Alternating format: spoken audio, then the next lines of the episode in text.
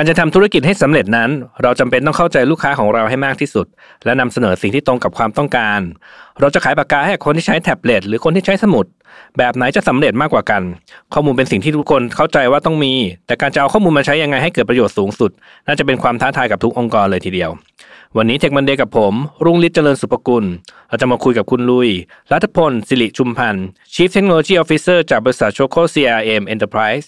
ถึงเรื่อง Customer Data Platform การนำมาข้อมูลของลูกค้าไปใช้ประโยชน์ จะทำได้อย่างไรนั้น ติดตามได้ในตอนนี้ครับ Tech Monday Podcast Tech for Better Future brought to you by m a c v Face Plus Plus อุปกรณ์สแกนหน้า 3 มิติ เหมาะสำหรับออฟฟิศเพื่อความสะดวก รวดเร็ว ง่ายต่อการใช้งาน และเพิ่มความปลอดภัยให้องค์กร ด้วยเทคโนโลยี AI สแกนล้ำสมัย สามารถดูรายละเอียดเพิ่มเติมได้ที่ nvk.co.th ส วัสดีครับลุยยินดีต้อนรับสู่เทคมันเดย์นะครับครับ สวัสดีครับครับก่อนอื่นลุยพอจะแนะนำตัวเองกับงานที่ทำอยู่ให้ท่านผู้ฟังฟังแบบสั้นๆหน่อยได้ไหมครับครับอ่าอย่างที่อ่าพี่แม็กกล่าวไปข้างต้นนะครับ ปัจจุบันผมทำงานอยู่ที่อ่าช็อกโกซีเมนะครับ ดูแลใน แง่ของเชิงภาพรวม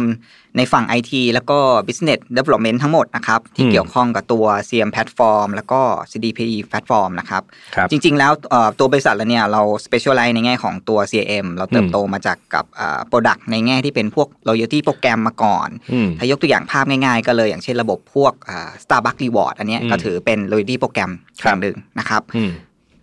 หลายๆ คนน่าจะเคยเห็นแล้วล่ะโชโ o CRM ผมว่าในวงการสตาร์ทอัพน่าจะเป็นที่รู้จักกันพอสมควรเนาะก็เข้าเรื่องกันแล้วครับปกติเราน่าจะคุ้นเคยกับ CRM แบบเออหรือ tool ที่เออลุยพูดเมื่อกี้ถึงพูดถึงเมื่อกี้เมื่อสักครู่เนี่ยนะครับ customer relationship management เนี่ยแต่กับไอ้เจ้า data platform เนี่ยผมว่าเปิดเทอมเนี่ยมันค่อนข้างจะใหม่ในวงการ MarTech เนาะอยากจะให้ลุยช่วยอธิบายคร่าวๆหน่อยครับว่ามันคืออะไรแล้วมันต่างอะไรกับ CRM ครับ อ่าครับผมก็จริง ๆ แล้วในตัว CDP เนี่ยเราอาจจะได้พอคุ้นหูมาบ้างนะครับ ในช่วง 1-2 ปีมานี้ก็คือมันเป็น word ใหม่เป็นแพลตฟอร์มใหม่ที่มันอยู่จัดอยู่ในกลุ่มที่เรียกว่าอ่า marketing tech หรือม martech ครับนะครับอ่ามันเป็นทูใหม่จริง ๆ ที่ในตลาดเนี่ยยังมีผู้เล่นอยู่น้อยอยู่ ถ้าเราเรามองในในในอ่าในแวดล้อม region อ่า Southeast Asia เนี่ยก็ยังแทบจะไม่มี อ่า player ที่ยัง dominate อยู่ในกลุ่มนี้อยู่ แต่ถ้าเรามองไปถึงฝั่งอเมริกา ฝั่งยุโรปหรือทั่วโลกเนี่ยที่เราจะพอได้ยินมาบ้างนะครับครับที่ในแง่ของ CDP เนี่ยก็จะเป็นพวกอ่า ARM Treasure Data นะครับครับหรือแม้แต่ Salesforce เองเขาก็ทำไม่ว่าจะเป็นของตัว Marketing Cloud หรือว่าจะเป็นตัวอ่า Salesforce Customer 360อืม นะครับ ซึ่งจริง ๆ ในในตัว CDP เองเนี่ย จริง ๆ แล้วมันเป็นอ่าระบบที่เน้นในส่วนของ Marketing Automation ในการ tracking ในการอ่าเอาข้อมูลมาประมวลผลที่อืมเจาะลึกในเชิงของอาการทำการตลาดโดยเฉพาะนะครับอืมก็จริง ๆ แล้วเออผมเคยผมก็เลยตอนนี้เราก็ลองใช้อยู่นะแต่จริงๆคือเราต้องการที่จะทำพวก user segmentation อะไรพวกเนี้ยเนาะใช่ไหมคราวนี้แล้วเอ่อเอ่อเวลาเราถ้าเกิดพูดถึงถ้าลุยอธิบายแบบนี้เนี่ยเมื่อกี้เนี่ย มันก็อาจจะคล้ายๆ กับที่เราทำเอ่อ data warehouse ของเราเองหรือเปล่า คือมันปกติ CDP นี่จะเปรียบเทียบกับ data warehouse ที่มันจะต่างกันยังไงครับอ่าจริง ๆ แล้วเนี่ยคือ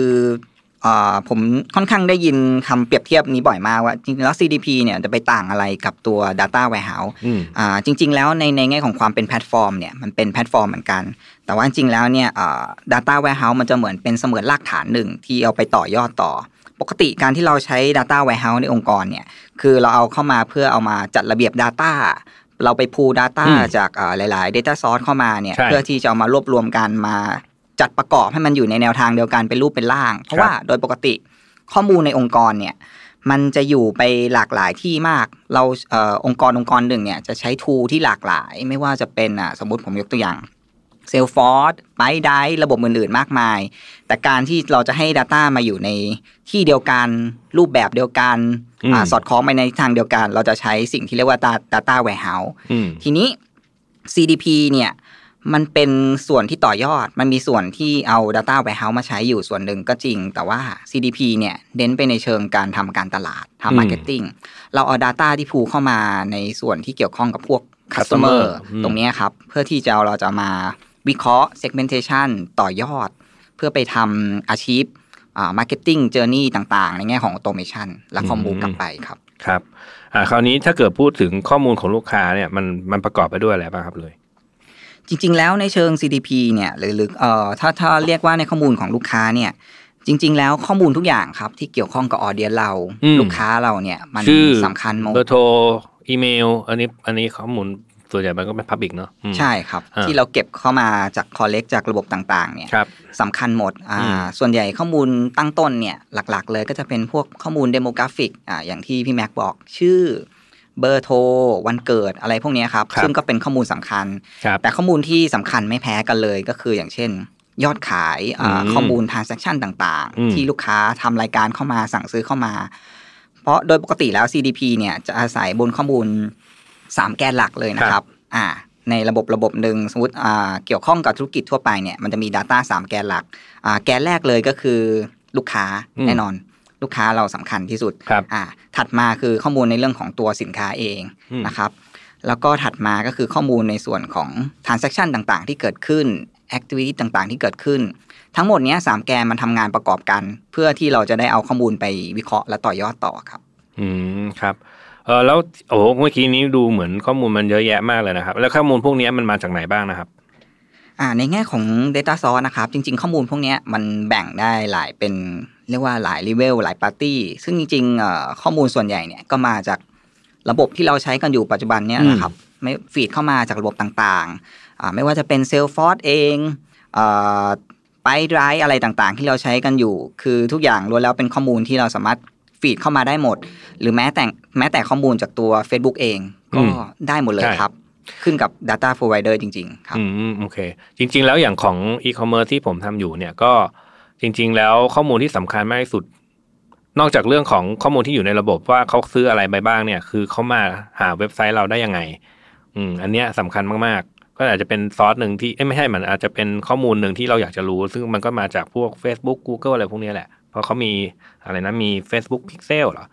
มีการ tag อะไรจากเว็บอื่นๆอะไรอย่างเงี้ยเยอะแยะเนาะใช่ครับอืมเรียกว่าจริง ๆ แล้วคือข้อมูลตั้งต้นเนี่ยมันมาได้จากหลาย source มากทุก fragment อ่าผมมองว่าทุก Data ที่มาจากหลายๆ source เนี่ยมันเป็น fragment ที่สำคัญที่เราจะเอาเข้ามารวมกัน pool มาเพื่อ integrate กันให้ประมวลผลเพื่อไป achieve goal ของเราจริงอืมๆงั้นทุก Data ถ้ามันเกี่ยวกับ audience เราจริง ๆ แล้วเนี่ยสำคัญมากครับเราจะไม่มองข้ามอ่า data ใด data หนึ่งไป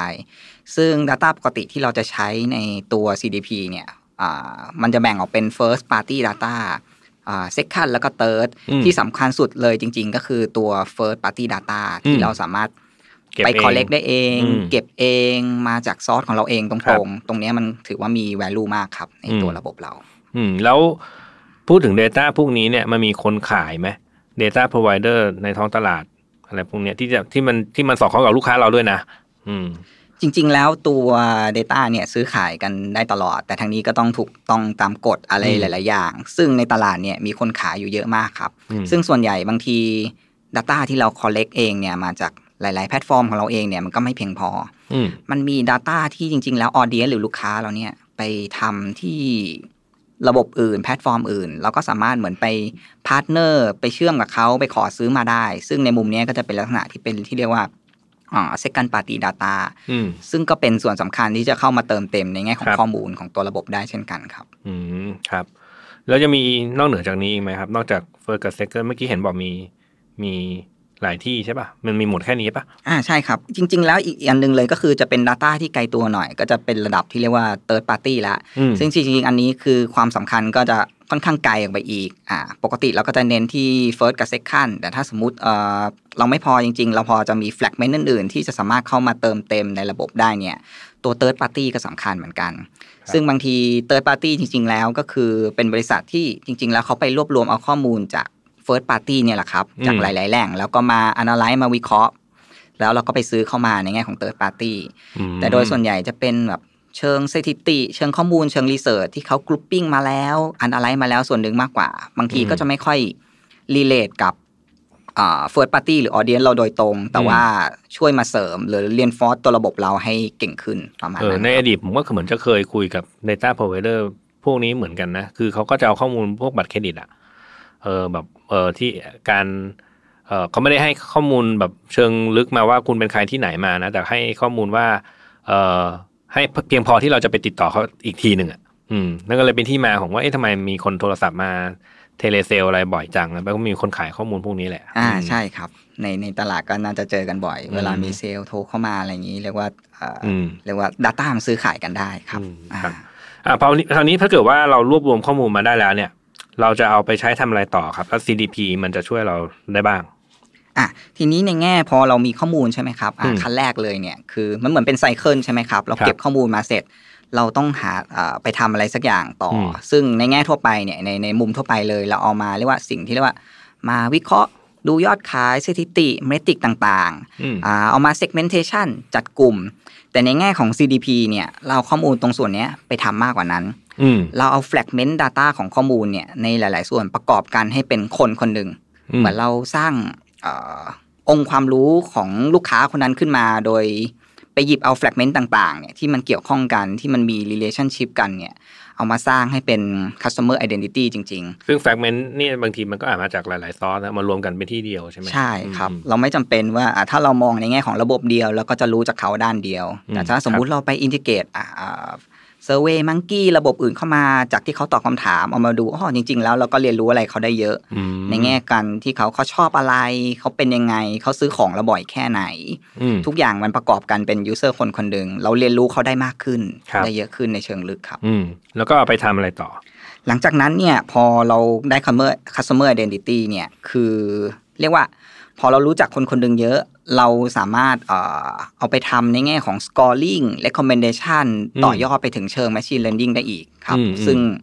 ทุกอย่างประกอบกันเราพอเราเรียนรู้เขาเยอะขึ้นอ่ามี Data ไหลเข้ามา เขาซื้อของเราเยอะขึ้น เราสามารถที่จะออกโปรโมชั่นที่เหมาะสื่อสากับรเขาอะไรที่เหเงี้มาะยกับเนาะเขาโดยอืมตก็รงได้ personalize experience นั่นแหละใช่ครับอืมอย่างที่เราได้ยินกันบ่อยในช่วงนี้ก็คืออมคำว่า personalize เนี่ยอืมทำไม marketing เราต้อง personalize เพอืราะมว่ามันตอบโจทย์กว่า ใช่ มันมันมันตรงถึงอ่าถึงเขากว่ามันตรงกับจๆความต้องการของเขาแล้วก็ win สำหรับเราด้วย ถ้าเราสามารถที่จะทำให้เขาซื้อของเราได้ถูกไหมใช่ครับ อันนี้ยกตัวอย่างเคสที่เขาเอา CDP มาประยุกต์ในใช้ในการทำทำการตลาดให้ฟังหน่อยครับลุยอ่า จริง ๆ ผมมีอยู่เคสหนึ่งที่เรียกว่าเป็นเคสที่ไกลตัว แล้วก็ผมชอบยกตัวอย่างเคสนี้นะครับ อ่า จะเห็นได้จากสมมติเวลาเราไปช้อปปิ้งครับเดี๋ยวนี้อืมก็เป็นอีคอมเมิร์ซใช่ไหมครับ เวลาเราหยิบของลงตะกร้าสังเกตไหมครับ เราไม่ได้ไปยังไม่ได้ไป check out ออกอืมเราหยิบของลงตะกร้าไว้แล้วเราก็เหมือนปิดเว็บไซต์ไปอืมอะอ่า marketing journey ง่ายๆเลย สมมุติผมปิดเว็บไซต์ไปสักหนึ่งวันอืมสิ่งส่วนใหญ่ที่เขาจะทำกันก็คืออ้าวจะเริ่มมีอีเมลส่งมาแล้วว่าทำไมไม่ซื้อสักทีอ่าคุณ leave item ไว้ใน in your cartแต่ในแง่มุมของ CDP เนี่ยมันอืมทำได้มากกว่านั้น ถ้าครับเราออกแบบ marketing ได้ journey ได้ดีจริงๆอืมเนี่ยอืมอ่าสิ่งที่เราจะเจอก็คือ ถ้าสมมุติเราวิเคราะห์แล้วเนี่ยโอ้ของในตะกร้านั้นนะมีมูลค่าสูงมาก แล้วก็เป็นลูกค้าคนสำคัญของเราครับ เราอาจจะไปคุยกับตัว LMS ให้ออกคูปองสักตัวหนึ่งอืมอะลดทันทีเลย 10%ถ้าคุณ check out ภายใน1ชั่วโมงนี้อืมแล้วเราก็แนบคูปองเนี้ยควบคู่ไปกับอีเมล หรือ commu เข้าไปผ่านช่องทางต่างเฉพาะตัวเนาะไม่ใช่อ่าไม่ใช่ทุกคนที่เขาลืมลืมทุกอย่างไว้ใน cart แล้วเราจะตามไป offer ทุกคนถูกป่ะใช่เราต้องครับวิเคราะห์ก่อนเนาะๆใช่ หรือหรือแม้แต่พอเรารู้ว่าอ๋อจริง ๆ แล้วเขาสนใจสินค้านี้อยู่จริงๆนะจากแอคทีอื่น ๆเขากดมาดูสินค้านี้บ่อยมาก มันก็เป็นเบสคุณทีเรียหนึ่งที่เรียกว่าไปเป็นหนึ่งในตัวเลือกตัดสินใจของตัวระบบ Marketing Automation ที่สามารถเพิ่มโอกาสที่จะปิดการยอดขายตรงนี้ได้อืมโอเค จริง ๆ แล้วระบบทุกระบบก็มีลีดนั่นแหละเพียงแต่ว่าลีดที่มันดูน่าจะปิดการขายได้ง่ายสุด เราก็ต้องเลือกนิดนึงเนอะแทนที่จะทุ่มทรัพยากรไปใส่ลีดทุกคนนี้ก็อาจจะเหนื่อย ใช่ครับเหนื่อยไปหมดเนาะและในอีกมุมหนึ่งจริง ๆ ก็คือทำไมผมต้องเอาระบบเข้ามาช่วยใช่ไหมครับ คืออย่างนี้คือถ้าสมมุติผมเอาอ่านักการตลาดสักคนหนึ่งมานั่งวิเคราะห์ข้อมูล มานั่งวิเคราะห์ทีละคนจริง ๆ แล้ว ต้องบอกว่าสามารถทำได้ แต่ทำปริมาณเยอะๆ มันทำไม่ไหวอืมเพราะงั้นการที่เอาระบบเข้ามาช่วย การที่เราเซตเจอร์นี่หรือคุณทีเรียต่างๆ เพื่อให้เกิดในเป็นสิ่งที่เรียกว่าออโตเมชันเนี่ยอืมมันจำเป็นสำหรับองค์กรใหญ่ ๆสำหรับอาองค์กรที่มีลูกค้าเยอะอืมๆครับใช่คือคือถ้าเป็น small business คุณก็ไปคุยเอ่อ วันวันๆกับเขาก็ได้ inbox เออทำไมไม่ซื้อสักทีอะไรอย่างงี้ใช่ไหมใช่ถ้าเกิดครับว่ามีลูกค้ามาเป็นแสนโอ้โหคุณจะไปหาทีมงานที่ไหนคุย คุยกับลูกค้าแสนรายได้ไม่ไหวหรอกอืมใช่ครับ ระยะยาวก็ตัวระบบที่เข้ามาจับเนี่ยต้องเรียกว่าเป็นสิ่งจำเป็นอืมนะครับใช่ใช่ทีนี้โอ้เมื่อกี้เห็นเมนชั่นถึงเรื่อง machine learning แล้วคราวนี้ไอ้ machine learning มันเริ่มเข้ามีบทบาทกับ CDP หรือยังครับแล้วเอามาใช้ด้านไหนบ้าง จริง ๆ เรียกว่า Machine Learning เนี่ยเนี่ยเป็นเอ่อเป็นส่วนประกอบหนึ่งที่เอามาเติมเต็มให้ระบบ Marketing Automation สมบูรณ์นะครับครับจริง ๆ Machine Machine Learning เนี่ยเอ่อมันมีหลายเรื่องมากหลายประเภท ไม่ว่าเราเอ่ออย่างเช่นเรื่องการ classification การแยกแยะวัตถุพวก recommendation system อืมพวก scoring ต่างๆ ก็มาช่วยได้ ซึ่งจริง ๆ แล้วในมุม CDP เองเนี่ย หรืออาระบบข้างในเนี่ยอ่า ที่มันมีส่วนที่เรียกว่า marketing automation เนี่ยครับอ่าที่เราใช้กันหลัก ๆ เลยก็จะเป็นพวก recommendation system อืมอ่าพวกอ่า predicting อะไรพวกนี้ predictive system ที่ค่อนข้างจะสำคัญครับครับอืมโอเค แล้วคราวนี้ถ้าเกิดพูดถึงทางเทคนิคของการทำเจ้าตัว personalize เนี่ยเอ่อลุยพอจะมีประสบการณ์เล่าให้ฟังบ้างไหมว่าทำ personalize ยังไง เราใช้อะไรทำ อ่าจริง ๆ แล้วคือในแง่ของตัว personalize เนี่ยจริง ๆ มันเป็นไปได้หลายรูปแบบ ทั้งทีมก็ลอง research ดูตัว framework หรืออืม tool ในตลาด ก็เรียกว่าไปเจออยู่ตัวหนึ่งที่น่าสนใจก็คืคอรับของตัวเอ่อ Amazon Web Service เอง หรืออมเรียกย่อๆว่า AWS ครับเราไปเจอตัวที่เขาเรียกว่าเอ่อเป็น service ที่เรียกว่า AWS Personalize อืมซึ่งไอตัว Engine ตัวนี้เองเนี่ยเออมองว่ามันเป็นตัวเดียวกันกับที่เขาใช้อยู่กับ อเมซอนเขาใช้อยู่อยู่แล้ว amazon.com เลยนะใช่ที่ครับขายหนังสือนะที่ขายหนังสือตัวนั้นมโอปัจจุบันก็คือขายทุกอย่างเลยอืมก็คือเรียกว่าเป็นเออ E ใช่ Commerce เจ้าหลักของใช่ขใช่องของโลกครับก็ผมมองว่ามันเอ่อทางทีมเองเนี่ยมองว่ามันเป็นมาร์เก็ตพ o ู f อยู่แล้วในตัว service นี้ก็เลยลองเข้าไป explore ดูเข้าไปเล่นดู พอเข้าไปเล่นดูจริง ๆ เนี่ยสิ่งที่เราเห็นก็คืออ้าวเขาก็ยังเบสอยู่ on data 3 แกนเหมือนเดิมก็คือ สินค้าอืมลูกค้าและ transaction หรือ activity เกิดอืมเขาก็หมุนอยู่บน 3 แกนนี้เหมือนกันอืมเพื่อที่เราจะส่วนใหญ่เอ่อตัว tool ตัวเนี้ยเขาจะถนัดในแง่ของการทำ recommendation อืมเห็นเวลาเราไปเอ่อ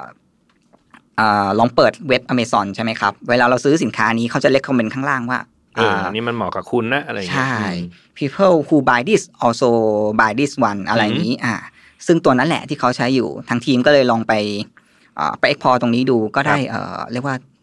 ค่อนข้างโอเค ที่เราจะเอามาประยุกต์ใช้กับระบบในแง่ของ marketing automation อืมการทำ ranking ของตัว product ต่างๆ ครับอืมครับครับคราวนี้เอ่อพูดพูดถึง CDP ซะเยอะเลย ฟังฟังดูแล้ว เอ๊ะมันก็เก็บข้อมูลธรรมดาเองนี่อืมมันก็เก็บข้อมูล customer แล้วมาทำ segmentation อะไรนู่นนี่นั่น คราวนี้ไอ้เจ้า CDP เนี่ยมันทำเองได้ไหม หรือว่าอะไรที่มันจะตำจะเป็นต้องตัดสินใจใช้ CDP ที่มีอยู่ในท้องตลาด และอืมจริง ๆ แล้ว CDP เนี่ยอ่าเนื่องด้วยด้วยจากเป็นระบบใหญ่ใช่ไหมครับครับถามว่าในองค์กรที่มีความพร้อมเนี่ยอ่ามีทรัพยากรพร้อมมีอ่าเงินพร้อมเนี่ยผมว่าทำได้อืมอาจจะทำจะได้ทำในมุมของตัวเองคัสตอมไมได้อ่าในมุมของตัวเองได้ แต่จริง ๆ แล้วในแง่ของแพลตฟอร์มมันค่อนข้างเป็นระบบที่ใหญ่ครับอานอกเหนือจากเงินลงทุนและทรัพยากรแล้ว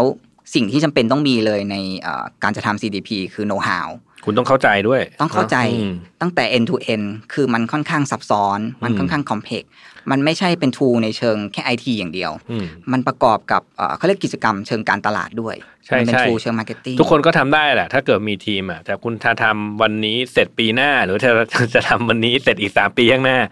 ก็แล้วแต่ว่า